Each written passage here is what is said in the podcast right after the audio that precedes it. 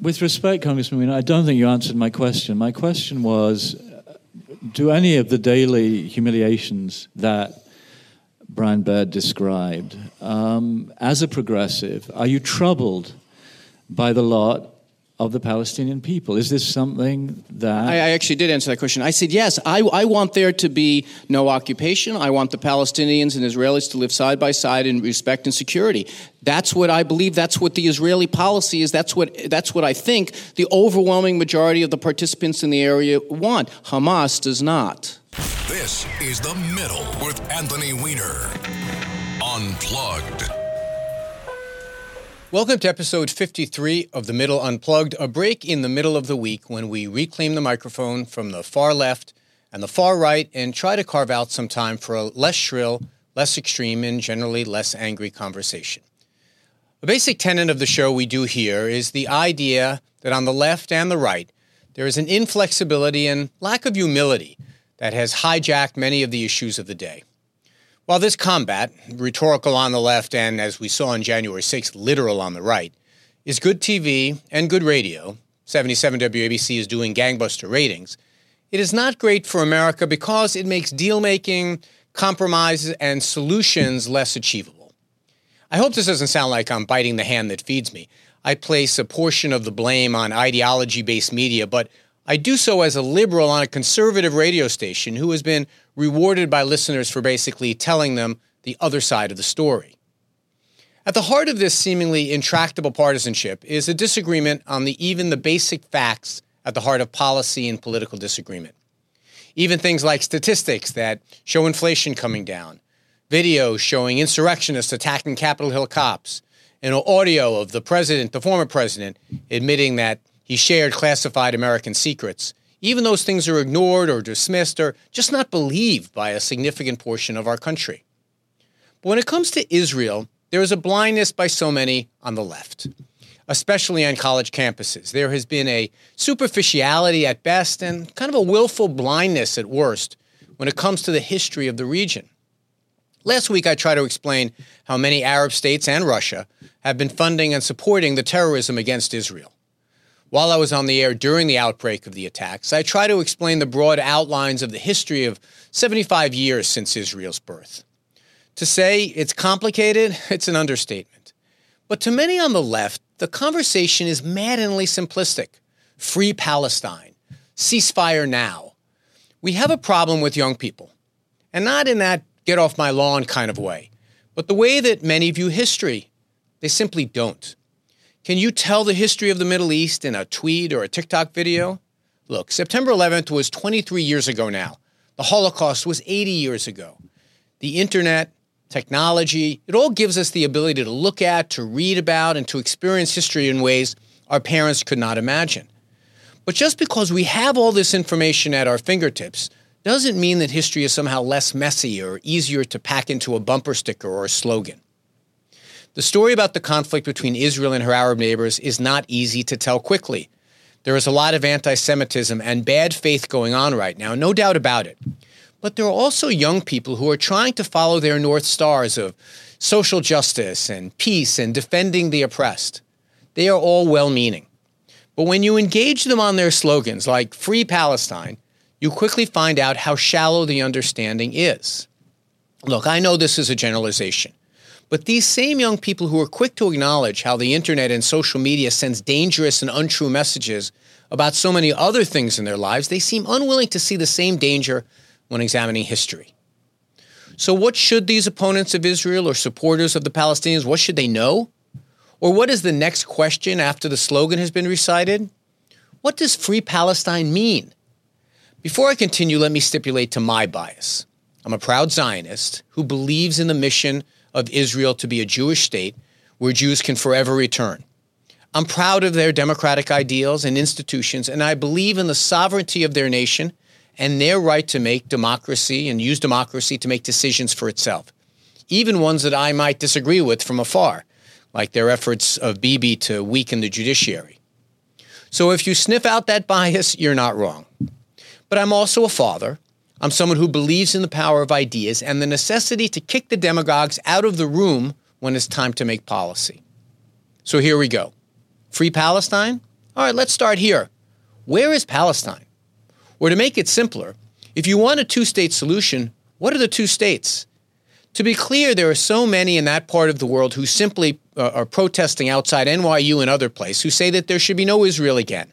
But again, I'm speaking to those of good faith. Free to be where?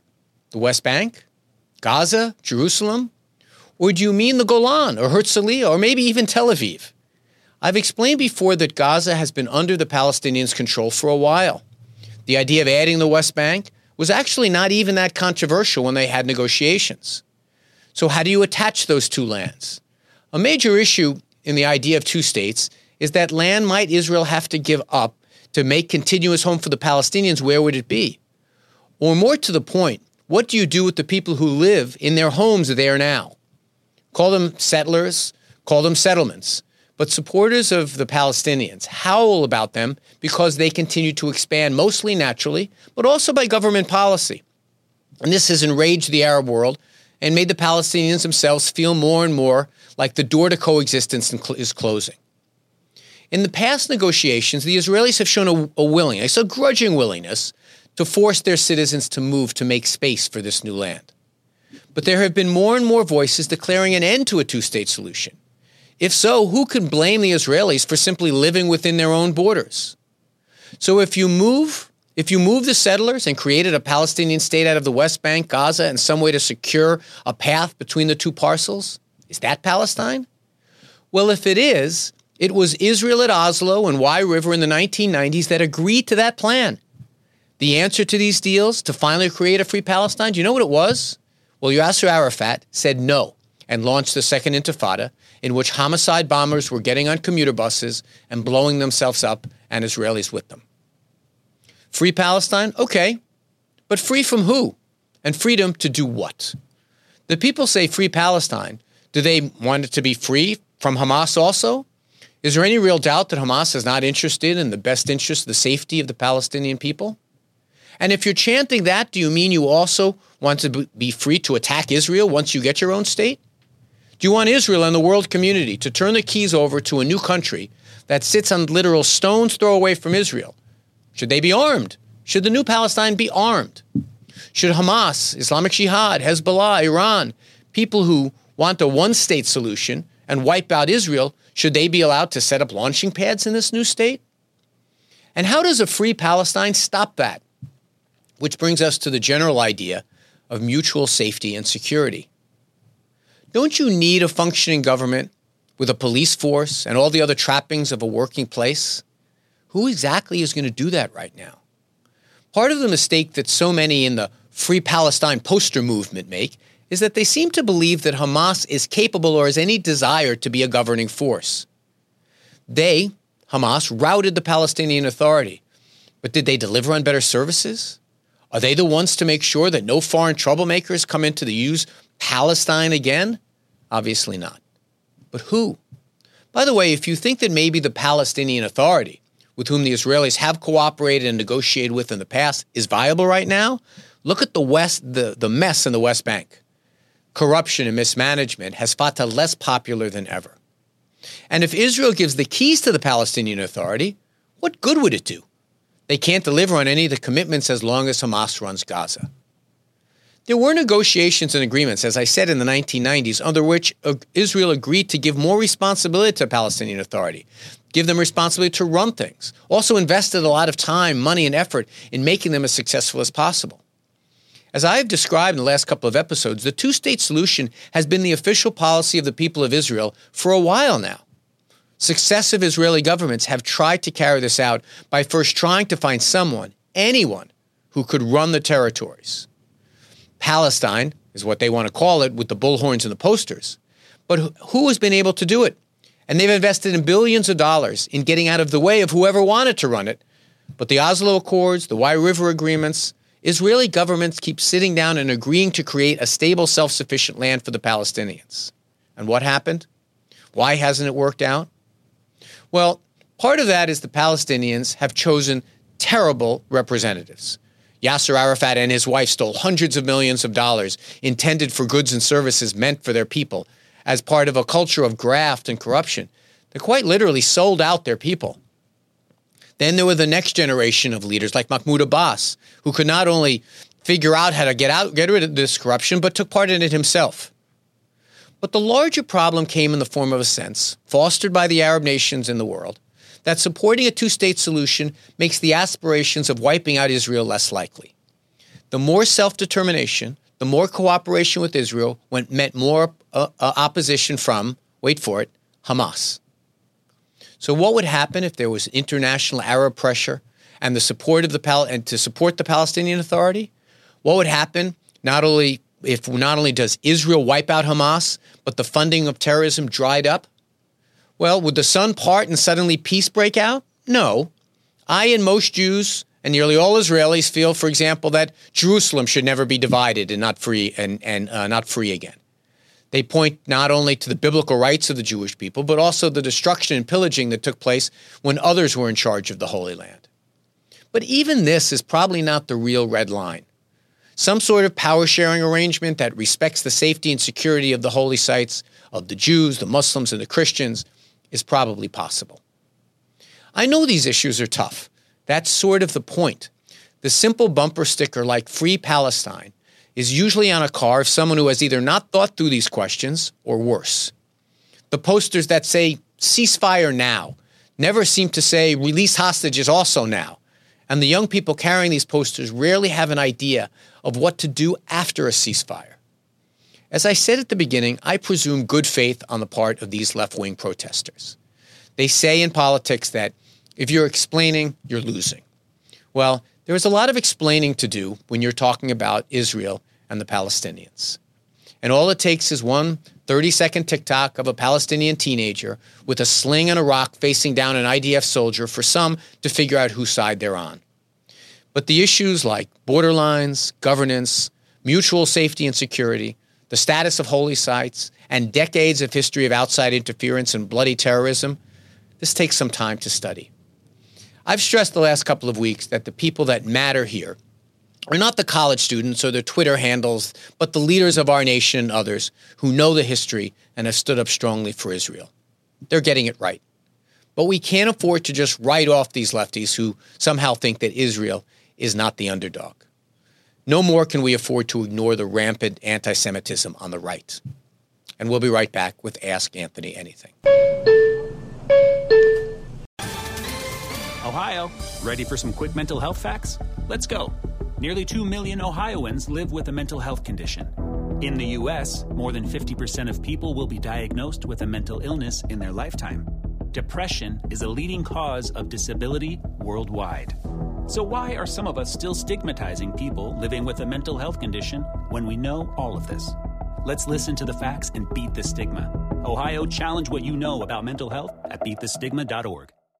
Hi, it's Ernie Anastos. You know, your thoughts can affect how you feel, and how you feel can impact your thoughts. Addressing your mind and body connection is the key to improving your overall wellness. Bergen Newbridge Medical Center is the largest hospital in New Jersey, providing comprehensive, equitable, compassionate, and high quality emergency inpatient and outpatient medical care, plus mental health services and substance use disorder treatment. The Bergen Newbridge team can address your total health needs in one convenient location. Call 201 225 7130 for an appointment or newbridgehealth.org. So, welcome back. Every week we like to do a segment called Ask Anthony Anything. If you're a regular listener, you're familiar with it. We sometimes take mail that comes into Weiner, W-A-B-C, at gmail.com. Sometimes on a Twitter page, at Rep Weiner. Sometimes it's letters that come into the station here, and sometimes it's Anthony D. Weiner on Facebook, various places. And then there are other times that we respond to something that was said on the airwaves at 77 WABC radio or something that was said out in the public domain that I thought talked back to. But this week, we got a question that came in a very different form. I live not far from Union Square, in Manhattan, where there are almost continual protests and counter protests going on about what's going on in Israel. And it didn't take me long to find someone with a sign, a young person, that said they were a student in NYU, that had a, uh, a poster that said, Israel out of Palestine. And uh, they were with someone that said, Return the lands of the Palestinians. And I tried this exercise that I described before the break, where I said, Well, let's get to the next part of this conversation. What is Palestine? Where do you want them to leave from? What is it that you're actually asking for? This young woman would not give me her name. She asked me if I was a narc. I explained I was just a radio and podcast host. But she said, essentially, I want, she wanted, the people that had been displaced in 1948 when Israel was created to get their land back. This is what is called in negotiations the right of return. And I said earlier that there were probably, even the most red, red lines like the status of Jerusalem, there's probably a way to work it out. The right of return can't be worked out if you mean it in the literal sense. To believe in the right of return, meaning that any Arab who has any claim on any land going back to 1948 gets it back, and whoever's living in that land now has to leave, that essentially argues for the destruction of the state of Israel as a Jewish state. It is no different than if someone believes that the only way to make retribution for slavery or retribution to the Native Americans is to take the people who live in Oklahoma today or live in Georgia today and say you've got to leave your homes. The right of return is something that the Palestinians have talked about in these negotiations that took place in the 90s, that in Oslo and Wye River and these other types of things. I think that at the end of the day, there has to be, and the Israelis have said this, there has to be some form of retribution, um, some form of, of, of funds, maybe even different lands to people that make those types of claims. But if you think about it, the one existential thing about Israel is it has to be a Jewish country, a Jewish nation um, forever. And that's in its very tenet. When it was created after World War II, after the genocide of the Holocaust, it was argued that Israel had to be created as a safe place forever to Jews to return. So if you are someone who is arguing that no, the only land that the Palestinians can ever have that satisfies the demands is what is Israel proper today, you are not in favor of a two state solution. You're in favor of a one state solution, and that is eliminating Israel. Now, when I confronted this young woman with that idea, she didn't frankly dispute the idea that that's what could happen. Um, and one of the elements that we have to come to grips with in that part of the world is that if there are going to be a two state solution, there has to be safety and security and a recognition of legitimacy on both sides. If someone wants to stand up and say that there is no legitimacy for the state of Israel and she should perish from the earth, that's not much of a starting place for negotiation. But I did at the end of the day have a conversation that turned out to be somewhat fruitful, if a bit exasperating. Um, when you say return the lands of the Palestinians, at least this woman had the idea that, okay, that means all of Israel. But a lot of people who say that in modern day protests really don't have a clear idea about what they mean. And that's why whenever I see reference to Palestine in newspapers or journals or in news reports nowadays, automatically my antenna go up about wondering what exactly, what land exactly those people are talking about. I do believe in the idea of a two state solution. The Israelis have stated their policy is to believe in the idea of a two state solution. The United States of America believes in a two state solution. Unfortunately, many people, that woman at Union Square, many of the Arab world have said they don't believe in that. They believe in a one state solution, and it doesn't include the Jews of Israel. But I appreciate you joining me again. Um, I know it's been three weeks in a row doing uh, doing podcasts about this episode. Perhaps we will be at a place that um, we can return to some other issues. We are going to be talking about other issues every weekend on my radio show, The Middle, which is on from 2 to 4 on WABC Radio, 77 on the AM dial, or, or uh, WABCRadio.com. You can get a podcast version of that also in your podcast feed anywhere that you get podcasts. Uh, it is in a different feed from the Middle Unplugged, but I do appreciate all your support. Feel free to stay in touch with me with ideas for future episodes, any mistakes I might have made. Obviously, the last couple of weeks have generated a lot of people who have different interpretation of events, and I welcome that as well. I appreciate all your support, and this marks the end of the Middle Unplugged.